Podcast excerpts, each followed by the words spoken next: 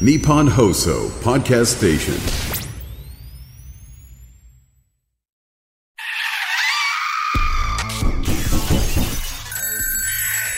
島田秀平とオカルトさん島田秀平とオカルトさん島田秀平とオカルトさん第136回の配信ですや今年も残すところあと2ヶ月なんですね、まあ、毎年思ってますけど今年また早かったですね。であの階段のねお仕事もありましてでまたね年末年始になると手相のね仕事も増えてくるんですけどもちょっとね一つお知らせさせてください。11月の23日木曜日なんですがこの日祝日ですね。この日にですねユナイテッドシネマアクアシティお台場という場所で三木大雲さんですね。の怪談和尚の。三木大雲さんと島田秀平最強タッグ企画、えー、年納め恐怖の怪談説法強運手相イベントというものをねお送りしたいと思います。年納めで、ね、手相の話いいんですけど年納め恐怖の階段説法いらないでしょこれ。まあでもね怖かった後に開運の話もね聞けるというちょっとねあの一度で二度ね美味しいというね企画になってますのでぜひ皆さんよかったら11月の23日です。三木大雲島田秀平最強タッグ企画。年納め恐怖の階段説法強運手相イベント。ぜひぜひお越しください。お願いいたします。でねあのまあ年末年始になりますとパワースポットとか神社仏閣のね話なんかもね増えてきてロケも増えてくるんですけどもつい先日なんですよ。やっぱりパワースポットってすごいなって経験を沖縄のね宮古島でしちゃったんですね。で僕今までもねいろんな、まあ、神社仏閣巡らせていただいててやっぱすごいなってこといくつかあったんです。例えば15年前に三重県の伊勢神宮あの下空と内空のちょうど中間あたりにですね猿田彦神社という場所があるんですねでここはあの芸能お守りという、まあ、芸能人の人もねみんな持ってるっていう結構大河ドラマの女優さんとか俳優さんなんかも結構お持ちというね、まあ、芸能人からすると絶対こう手にしておきたいお守りがあるんですよ。でここに15年前初めて行けた時にああじゃあこのお守りをいただこう。で社務所で、まあ、せっかく来たんで後輩の分もと思って6つお願いしますって言ったんですね。で6つお願いします。はーいって言ってそのお守りを手にした瞬間にうーん。うーんって電話が鳴ってマネージャーなんです。島田さんレギュラー決まりましたっていうね、まあ、もちろんマネージャーさんがいつもね営業頑張ってくれてたというね、まあ、おかげなんですけどこのタイミングがすごいななんて思ったんですよね。でそういうような経験をねつい先日沖縄宮古島の宮古神社というパワースポットでしちゃったんですよ。これびっくりしましたね。まあ、撮影で行ったんですけどもちょうど僕らと同じタイミングで車が1台止まったんですねレンタカーでしたねワゴンの。でそこから、えー、男性2人女性1人が降りてこられてでなんかねその皆さんもなんかスマホでちょっとこうね撮影とかしてたんでもしかしたら YouTube の撮影で来られたのかななんて思いながらお互いね気を使いながら撮影してたんですよ。で僕らのロケも終わりに差し掛かった頃にそのうちのね男性の方一人の方がですね、トコトコトコってこう、こっちに来られて、ちょっとご挨拶よろしいですかって言うんですよ。でえあ、はい。あ、はじめまして。湘南の風のショックアイです。えー、嘘でしょみたいな。ね、ショックアイさんっていうと歩くパワースポットと言われていて、待ち受けにするとご利益があるなんていう方に、パワースポットでお会いするってこんな縁起いいことあると思って。いやー、すみません。あのー、僕が気づいてなくて申し訳ありませんでした。大ファンでもカラオケでもよく歌わせていただいてます。あ、本当ですか？えー、で、今回何で来られたんですか？プライベートですか？あ、実は明日ね、あのー、フェスがあるんですよ、宮古島で。あ、そうなんですね。よかったら、ご招待いたしますんで、いらっしゃいませんか？いや、え？いや、あの、一応僕ら明日も撮影があるんで、いや、よかったらもう皆さん全員ご招待しますよ。で、ちょうどロケのね、合間で、そのフェスやってる会場の近くにいたんで、8人、スタッフさんも含めて全員招待していただいたんですけども、そのフェスがまた豪華で、エルレガーデンさんとか、緑黄色社会さんとか、まあ、HY さんとかね、サンボマスターさんとか、そうそうたるメンバー。で、もちろん全部は見られなかったんですけども、その湘南の風の皆さんのね、ステージをめがけて行ったら、その前後の、まあ、えー、ステージを見られたんですね。そしたらね、その湘南の風の前のステージっていうのが、新しい学校のリーダーズ。すごいかっこいい。えーってもうめちゃくちゃ興奮してみて。で、その後湘南の風ではもう純恋歌からね、もう水恋歌全部歌ってくださって、もうタオル回しても大盛り上がりですよ。で、その後登場したのがクロマニオンズっていう。僕ブルーハーツ世代ですから死ぬまでにねヒロとマーシー見てみたいなんていうねそんな夢が思いがけず叶っちゃったわけですね最高でしたありがとうございましたってねまあお礼の方もさせていただいて翌日ですよまあね、あの宮古島の空港から東京に戻ろうと思って、まあ、スーツケースをガラガラガラって引いてたんですね。で、僕ね、あの、スーツケースの上に、ちっちゃいバッグの中に財布とか鍵とかね、いろいろこう入れてたんですけども、そのちっちゃいバッグを途中でね、落としちゃってたんですよ。そしたら、後ろの方から、落ちましたよ。はーい。って言って拾ってくださったのが、ヒロトっていうね もうちょっと、なんか、あの、もちろんね、もう本当にこう、ショックアイさんのご好意なんですけど、そのタイミング同時に到着して、そこでお会いできてっていうね、まさにこう、パワースポット、いいことがね、目白押しだったなという夢の体験させていただきました。えぜひ皆さんもね、えー、年末年始、もう2020年も始まってきますから、絶対ね、いいことあると思いますんで、素敵なね、一年にしたい方、初詣、しっかりとね、行っていただきたいなと思います。さあ、この番組、怪談都市伝説占い、様々なオカルトジャンルの専門家をゲストにお招きし、私、島田秀平がディープなお話を伺ってまいります。さあ、そんな中ですね、今日のゲストは、すごい方来てくださいました。怪談看護師の方なんですけどもね、えー、今日はクロマニヨンズのヒロトではないですが、えー、怪談看護師のよろずきひろとさんです。これを言いたかったんです。はい。ヒロトさんに来ていただきました。こちらですね現役の看護師さんでしてあの病院をね舞台にした階段は数多く登場するんですけどもあのよ月さん実際に看護師さんやられてますんでご自身で現場で見聞きした話。はい。本当にねリアリティがある病院階段の語り手なんですね。でご自身の YouTube チャンネル「え病院階段現役看護師の怖い話」っていうのもねそういう話いっぱい上がっててめちゃくちゃ面白いんです。皆さんチェックしていただきたいんですけども今日はこの後怪談看護師よろずきひろとさんにお話を伺っていきたいと思います。お楽しみに。島田秀平とオカルトさん最後までよろしくお願いいたします。島田秀平とオカルトさん。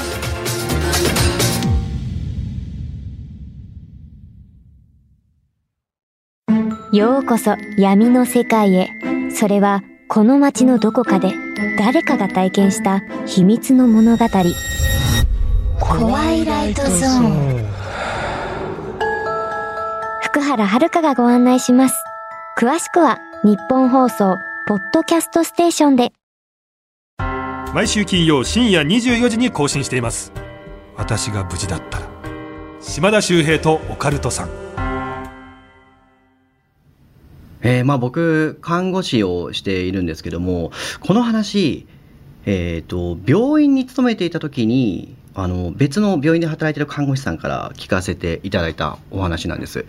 まあ、基本的に病院って、えー、まあ、人間しか来ないんですよ。で、も、もちろんそのペットとか、えー、動物とかっていうのはもちろん中には入れないんですね。まあ、これは衛生的にちょっとあの今の日本だと難しい。まあもちろんアニマルセラピーとかいうのもあるんですけども、まあほとんどが、えー、出入り禁止になっているんですが、あのその病室で、まあ、動物を見たに近しい話になるのかなと思いまして、まあ、今回ちょっと、えー、それにまつわる話をさせていただきたいなと思います。あのその話を聞かせてくれた A さんという看護師さんがですね、まあえー、とあるおばあさんの受け持ちになったそうなんです。で、そのおばあさんというのは、えー、大部屋ではなくて個室に入られていて、で、まあ、えー、普段行ってはお熱測ったりとか、えー、お薬配ったりとか、もう簡単なことしか、まあ、やらなかったそうなんですね。で、ある時、まあ、そのおばあさんの部屋で体温を測っていると、おばあちゃんがね、みーこちゃん、こっちいらっしゃいって言うんですよ。何言ってるんだろう？と。まあ、個室なんで、まあ、その看護師の A さんとおばあさん2人しかいないんですけど、まあ、おばあちゃんは「みーこちゃんこっちいらっしゃい」とか言うまあもちろん周り見ても誰もいないし「おばあちゃんどうしたの?」って言ったら「いや今ねうちのみーこが来てるのよ」って言うんですよね。えみーこちゃんってえどどどこですか？って言っても、まあ、もちろんいないんですけどいないなと思ってると自分のね足と足の間を何かがふさっと通り抜けていったと。なんかこう、猫のような肌触りしたものが足の間抜けてってベッドの下に入っていった。あれ？と思って、もう急いでベッドの下見るんですけど、まあもちろん誰もいないんですよ。あ、おばあちゃんなんかいるの？って言ったら、いやだからみーこちゃんがいるのよって。まあちょっと認知症もあった方だったので、まあそうですか。まあ、ちょっと気のせいだろうぐらいでその日は終わったんですよね。で、また翌日、そのおばあさんの部屋に行ってみると、まあ、おばあさんがね、高いところ見てるんですね。棚の上あたりを見てる。で、おばあさんが唐突に言うんですよ。みーこちゃん、こっち、いらっしゃいって言うと、看護師さん、その A さんの後ろですよね。そこに、スタッって何かが上からこう降りてきた。まるでこう高いところから猫がこうジャンプして降りてきたみたいな音が聞こえたっていうんですよ。で、その瞬間、昨日と同じように足の間を何かがふさっと通っていった。これ本当に猫いるのかなと。でも、鳴き声も聞いてないし、姿も見てないし、まあ他の看護師さんとかもそんな話聞いたことはないと。で、おばあちゃん、みーこちゃんまたいるの？って聞いたら、また今来てるわよって。まあでももちろん探してもいないんですよね。まあなんか変なこともあるもんだなと思って。で、えーその先輩看護師に相談するわけですよね。あの、すいません、あの2号室のおばあちゃんが、まあ、みーこちゃんが来てる、来てるって言うんですけど、なんかあそこ、猫でも飼ってたんですかね、昔とか言って言ったら、まあその先輩が、あ、そっかそっか、あの、A さん知らなかったのねって。あのおばあさんは、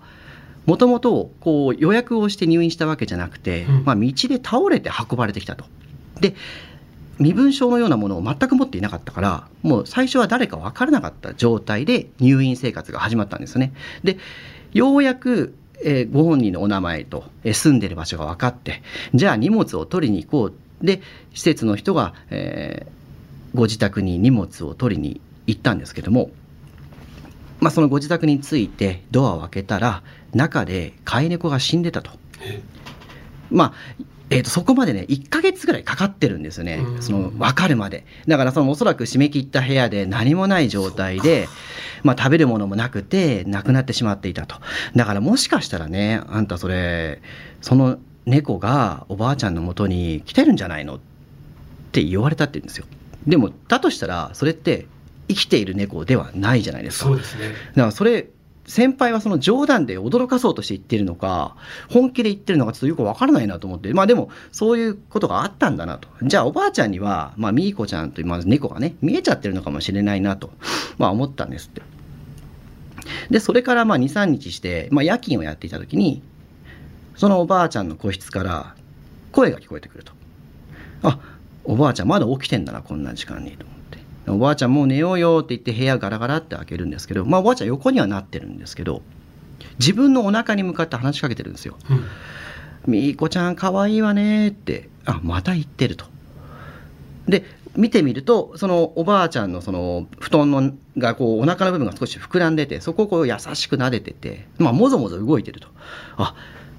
本当に猫いるのかなと。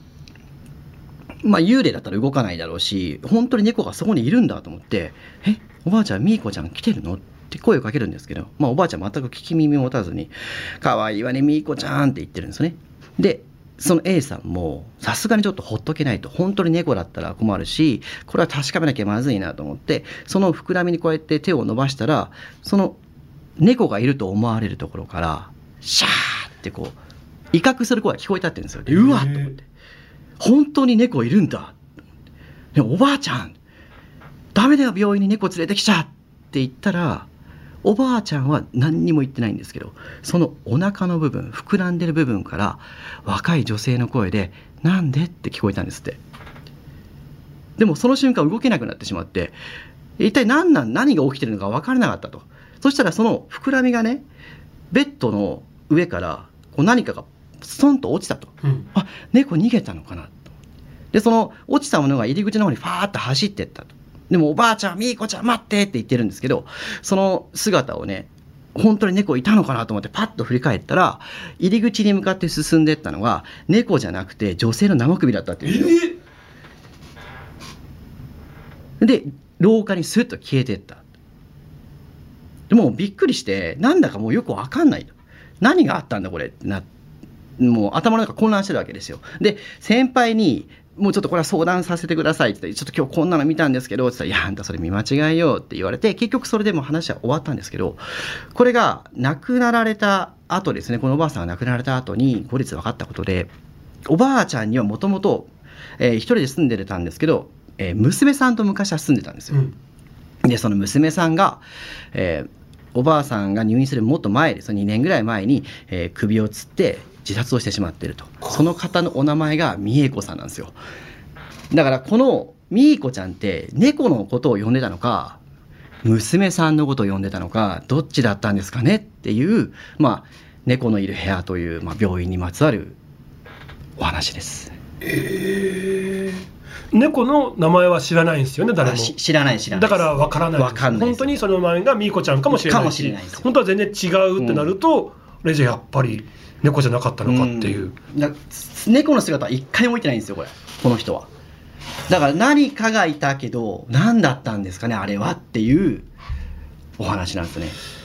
いや途中までそのおばあちゃんのことを心配な、うんうん。かい可愛がった猫が来てくれたと思ったらなんかうん。うんちょっと急に方向変わってきたんでなんかすごい一瞬怖かったんですけど、うんうん。いやそうなんですよね。だから女性の生首っていうところでだから足の間を通ってたのもその猫じゃなくて髪がやっぱ当たるじゃないですか。はあ。だから女性だったんじゃないかなって僕はちょっと思ったんですよね最初。確かにそもそもいたのが。あの足に感じた感覚もねなんか急にちょっとそうです。はい。うって気持ちになってきます。よね、うん。いやー素晴らしいお話でした。改めて、えー紹介させていただきます。今回のゲスト怪談看護師よろずきひろとさんです。お願いいたします。よろしくお願いいたします。よろずきと申します。ちょっとね番組初登場ですのでね、はい。紹介させていただきますけども、よろずきひろとさん現役の看護師さんという、以前はね病院の方も勤められていて今はこう割と訪問の方でっていう。はい。でね数々の怪談イベント。であのご自身 YouTube チャンネルもやられておりまして病院怪談現役看護師の怖い話、はい。もう病院を舞台にしたもうご自身で見聞きした話なんでね。めちゃくちゃリアルで怖いんですよね。リアルすぎて分からないって言われたこともあるんですけどね。あとね情報があるあるんですよね。そうです。病院ってそうなんだ。そうですね。あ看護師さんたちってほとんどそういう体験してるんだとか、ね。ナースコール会談ってそんな多いんだとか、うんうんげ実際にあるんだとかね、うんうんすっごいいつも話夢中になっちゃうんですけども、あのー今も話してましたけどやっぱり看護師さんたちって不思議体験って多いんですか？それを自覚してる人と自覚してない人に結構分かれるんですけど、はいはい。自覚してる人はそれを見た見たりとかそういう経験があった時にあはいはいじゃあ次みたいな。要するに僕らのターゲットって患者さんだったりするので不思議な体験がメインじゃないじゃないですか、うんうん。だから仕事のする上で結構タイトなそうですよ。シフトなんですね。大変なお仕事ですもんね。寄り道してる時間ないんですよ、うん。だから何かこう横やりが入ってもかわしていくんですよみんな。はいはいっていなかったことにして次に行こうみたいな。感じになってるんでだからまあゆっくりこう聞かないと教えてくれないんですけどやっぱりその体験される方多いのでネームプレートって結構看護師さんあされてますよね。つけてますよね、はい。意外と裏に塩を入れてる人いえるー、ね面白いでしょ？あそうなんですね。ですね。でもね今のお話がなんか素晴らしいと思ったのがやっぱりね、患者さんの命を預かって、うんもうある意味幽霊に構ってる暇がない。怖がってる時間すら惜しくそこで患者さんに向き合ってらっしゃるって聞いてより頭が下がる思い。あいやいや。本当にいつもありがとうございます。あの霊的にですよ。霊的にね。はいあのいい病院良くない病院の見分けるポイントとかあったら教えてほしいんですけど。こんな話していいんですか？大丈夫ですか 霊的に。よくなんかほら不動産屋さんにねなんかちょっとここが良くない部屋だよ、いい部屋だよっていうなんか見分け方もあるなんて話って聞くじゃないですか。僕のあのいろいろ話を聞かせてもらった中で霊的な話霊的にっては判断に行くとやっぱり古いところはどうしても多いですよねまあそっかそれだけたくさんの方がそこでっていう。そうなんです、そうです。その場所で、うん。で例えばそこを建て替えた時にかなり広い敷地がなくなるわけじゃないですか。そこから移動するわけじゃないですか。同じ場所に建てられないんで。患者さんだってねどこにどこに移動するってなってるので別でドーンと建ててからあそうかそうか救急車ととかで運ぶんですよ。皆さんを。だからその元あった場所がなくなってそこに分院とか建てばいいんですけど結構ここがマンションになるんですよ。はあそうなんですねなるんですよマンションに。もともとだからよっぽど目の前とかにない限りはもう手放しちゃうんですよね。病院自体は大きい敷地だから、はい。はい。こっちに建物がね移ったら今まであった建物の敷地っていうのはもう手放すわけですね。そうなんです。だだから最近例的にいい病院が増えてると思います。新しいところが増えてるんで。なるほど、はい。これもやっぱりねよろずきさんならではの話ですね。めちゃくちゃ面白いです。さあこの後よろずきひろたさんにもう一本怪談を披露していただきます。はい。よろしくお願いいたします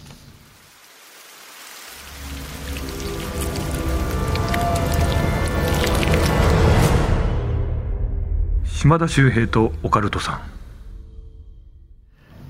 それでは今日のゲスト怪談看護師よろずきひろとさん怪談をお願いいたしますよろずきと申します。よろしくお願いいたします。えー、僕私あの病院の階段を語らせていただいてるんですけどもあの、まあ、近年病院よりも、えー我々のこう最後の場所として施設というのはかなり増えてきたんですよ。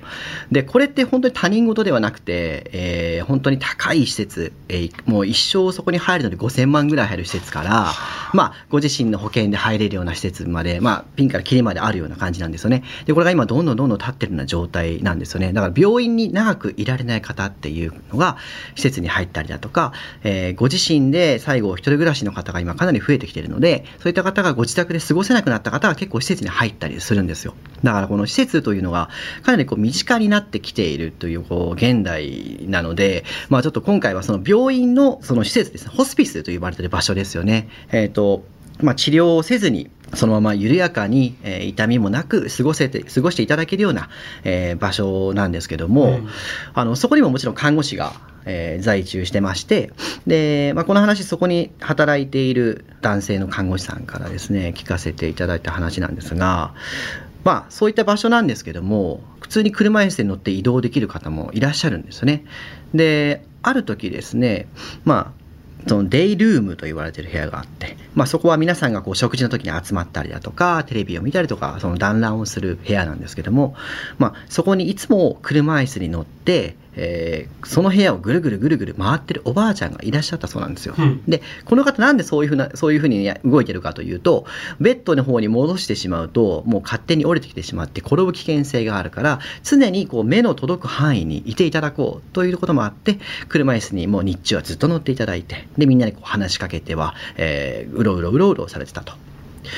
でその方がある時こう転んでしまってで骨を折ってしまったでそこから体力が寝たきりになってしまったので、うんそこから体力が落ちてしまってもうほぼほぼベッド上で過ごすことが多くなってたんですね。まあ、なんだけどすごくこうもともと元気な、えー認知症はあるけどもとても元気な方だったので、まあ、その方がですね一番あのナースステーションのようなところに一番近い部屋のその施設のですねえー1号室と言われている部屋に入っていたんですけども、まあ、亡くなってしまったんですね。大往生というところもあるんですが、まあ、老衰という診断で、えーご制御されたと。で、その方が亡くなってから、まあ、1週間後ぐらいの話らしいんですが、その部屋から4つぐらいこう離れている部屋に入院しているこうおばあちゃんがいらっしゃるんです。うんで、この方が、えー一人でこう車椅子に乗れないんですね。やっぱ疾患上車椅子に一人乗れないから、介助をして乗ってトイレに連れてってみたいな方だったんですけども、まあ、その方がですね、夜、えーまあ、施設でもナースコールというのがあるので、ナースコールを押してきて、どうしましたかって、ちょっとトイレに行きたいんですって、あ、わかりました、じゃあ行きましょうか。まあ、その方はね、あの認知症特にない方なので、で、トイレに行って、トイレからお部屋に戻って、じゃあおやすみなさい。まあ、3時間後ぐらいですね、あの、まあ、施設でも巡回というものがあるので、懐中電灯を持って部屋回っていくわけですよ。で、回っていった時にですね、一番奥の部屋、えー、1号室から15号室ぐらいまであるんですけども、その15号室まで行って部屋からこうガチャンって出てきた時に1号室のドアが開いてたっていうんですよ。その部屋っていうのは1週間前におばあちゃんその車椅子でいるしたおばあちゃんが亡くなもう亡くなってから誰も入ってないんですよね、はいはい。だからあれ誰かあそこ入ったのかなと思ったんです。なんですけどそのフロアを見てるのって自分だけなんですよ。スタッフって自分しかいないんですよ。で動き回れる患者さんというか、まあ、その施設に入ってる人は誰もいないからスタッフが来なければ開かないんですよ、ね、なるほど。であれ？と思ってまあ誰か本当に間違えて入っていったのかなんかね転倒の危険性もあるなと思って急いでその一番端から15号室から1号室に向かっていったら向かってる途中でその部屋から車椅子が出てきたって言うんですよ。ほう。え？まあその車椅子はもちろんそのおばあちゃんが乗ってた車椅子なんですよね。そのご家族はまだ取りに来てなくてその部屋にずっと置いてあったんで、その車椅子が一人でこう出てきたと。で止まるわけです途中でびっくりしてえなな何が起きてんの？って。で誰か後ろから押してんのかなと思ったらしいんですよ。でも誰も乗ってないしキーキーキーってこうドアが開いたところから出てきたんですけどもちろん誰も乗ってないまま前に進んでるんですって、何あれ？と思って急いで行って1号室の中見るんですけどもちろん誰もいないんですよ。で誰もいないし車椅子誰も乗ってないしじゃあ例えばこれは窓が開いてたのかなと思って。風で車椅子が動いたのかな、まあ、動くわけないんですけどね、ででももちろん窓も閉まってるし中に誰もいない。いやおかしなことあるもんだなと思って車椅子を戻してドアを閉めるんですね。でその日その彼がですね、まあ、夜勤を終えてで1日明けてまた夜勤で出勤した時に昨日転倒事故がありましたと。車椅子で転んだ事故があったと、うんうん。誰が転んだんですかって言ったらそのおばあちゃんから4つ離れたもう一人のおばあちゃんその車椅子乗ってトイレに行くおばあちゃんですよね。そのおばあちゃんが転んだと。あそうなんだと。えでも転ぶようなおばあちゃんというか一人でね車椅子乗れるようなおばあちゃんじゃないから絶対誰か近くにいたでしょって。いやそれが夜中に自分で車椅子に乗って転んでるんだよ。うん。そんなこと今までの一回もしたことないのに、まあ、そういう事故があったと。まあ、もちろんな怪我はなかったんですけどもでそうなんだと思っていや何があったんだろうと思ってその人はそのおばあちゃんに聞きに行くわけですよ。でおばあちゃんさなんでこの間転んじゃったのって聞いたらいやあの夜寝てたら1号室のおばあちゃんが車椅子乗って部屋に来たと。うん。で一緒に行きましょうって言われたから私頑張って車椅子に自分で移ってついていったと。だけどついていったんだけど途中で転んじゃったのよね、うんうん。でそのおばあちゃんその1号室のおばあちゃんどうしたのって言ったらもういなかった。って言うんですよ。でこれがちょっと認知がねちょっとまあ難しい方だったら分かるんですけど全然クリアな人だし、はい。そんなこと言う人じゃないんですよ。すごく真面目なおばあちゃんだし、で冗談を言う人でもない。え、そうなんだと。じゃあ、その1号室のおばあちゃんが車椅子乗ってきたんだって、どこで転んだのって言ったら、施設なんで、もともと、なんかどっかの寮を買い取って、こう、居抜きで書いたりするんですよ。もともとなんか違う建物建ってたところを買い取ってるんですけど、まあ、非常階段みたいなのがかなりひどくて、その非常階段の前で転んだんですって。えだ一歩間違えたら本当にそのまま階段から転げ落ちちゃうとーですよね本当にギリギリのところでなんか違う風に転んでしまったから助かったけどもこれ本当にそのままついていってたら階段から転げ落ちちゃってたねっていうこの施設にまつわる話があるんですけどこの1号室で亡くなったおばあちゃんその車椅子が出てくるっていうのはいまだに目撃されてるらしいです。いやあのーまあね転んでしまって大変だったんですけど、うんうんうん逆を言うと転べてよかったっていう話じゃないですか、そうなんですよね。一緒に行こうって言って本当に一緒に行ってしまってたら、はい。あの世に一緒にってことになってたわけじゃないですか。だから今の話聞いてえどう思います？そのおばあちゃんがうんうんうん。寂しいからそこの入居されてるお仲間を連れて行こうとしてるっていう解釈もあるんですけど、うんうん。なんか違う存在がその1号室のおばあちゃんの姿を借りて、はいはいはいはいはいはい。っていうふうに僕は思ったんですけど。ああ確かに。よくそういった存在ってね、うんうん。みんなが一番こう気を許すような姿形、うん声を真似るって話あるじゃないですか。何かそういうようなものも感じたんですけど。そうですよね。でプラスこの自分で動けない人が頑張って車椅子に乗ったっていうのも信じられなかったんですよスタッフからしてみれば。どうやって乗ったのって逆に絶対乗れないのにそこも頑張って乗れた。その力って本当に本人だけの力だったのかなとか思っちゃうし。いやーでも転べたっていうのは何か、ね、守護霊というかね。守ってくれるものがうんうんうん。ガッとこう生かせないように、うん。ね、力を働かせたのかなとか思いますよね。そうですね。だ守られてんだなとはちょっと思ったって彼は言ってましたああなるほどなるほど、はい。い、やーやっぱりその現場の方ならではのお話で、そんなことあるんですね。ありがとうございました。皆さんいかがですか？こちらが階段看護師、よろずきひろとさんですから。もう YouTube チャンネルもね、こういった話たくさん上がってますもんね。そうですね病院もうちょっと病院寄りの話が入ってますね今何本ぐらい上がってますか？お話は。えっ、とまだでも最近本当に本格的にやり始めたばっかりなので今度明日で19本目とかですね。じゃあぜひ皆さんね、はい。あの今のうちに YouTube チャンネル、はい。病院会談、えー現役看護師の怖い話ですからね、はい、よろずきひろとのチャンネル、えーぜひ皆さん登録の方よろしくお願いいたします。お願いします。面白かったです。あ。りがとうございます。看護師さんのね、あのネームプレートの裏側にみんな塩入れてる人が意外と多いとか、すなるほどって思っちゃいましたね。だからなんで入れてるんですかって言ったらこれ入れてからあの死の現場に立ち会う回数が減ったとか言うんですよ、え言うんですよ。だから持ってる。だからその幽霊とかじゃないんですよ。まあもちろん幽霊で持ってる人もいるんですけどほとんどの人はなんかこうそういう引き寄せる人ってやっぱりいてこの人がた今日日勤でいるんだ。あちょっと気をつけようかとかやたらこう引いちゃう人っているんですよね。なるほどねそういうことも減ってくる。その魔除けみたいな感じで。で結果でもね患者さんを守ることにもつながってるわけですもんね、まあそうです。ありがとうございました。さあ次回もですねよろずきさんにはお付き合いいただきます。お願いします。よろしくお願いいたします。島田秀平とオカルトさん次回もお聞きください。島田秀平のオカルトミニ情報。さあ皆さん霊感って終わりでしょうか？よくね霊が見える見えないとか話もありますけどもね実はみんな霊感があるらしいんですね。ただそんな中霊感が強いかどうかこれがですねある一つの質問で分かってしまうという話があるんです。皆さんその質問気になりますよね。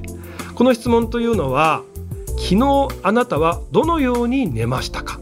という質問なんですね。皆さん想像してください。自分が昨日どのように寝たのか。布団のねかぶってベッドで横になってとかね毛布にくるまってぬいぐるみを抱えてとかねいろいろあるかもしれませんけども皆さんぜひ自分の昨日の寝姿想像してほしいんですね。想像できましたか？実はこれね寝方はどうでもいいんですが自分の寝姿を想像した時に普通は自分の体を主体に横を向いてとかね布団をかけてとかって想像するんですけども稀にですねなぜか天井あたりから自分を見下ろす、まあ、俯瞰の、ね、ような絵で自分の寝姿をイメージする人がいるらしいんですね。まあ、これというのが寝てる時に魂が上に上がってしまっているかもしれないだからつまり、えーそういう風に想像する人は霊感が強いなんて言われてます。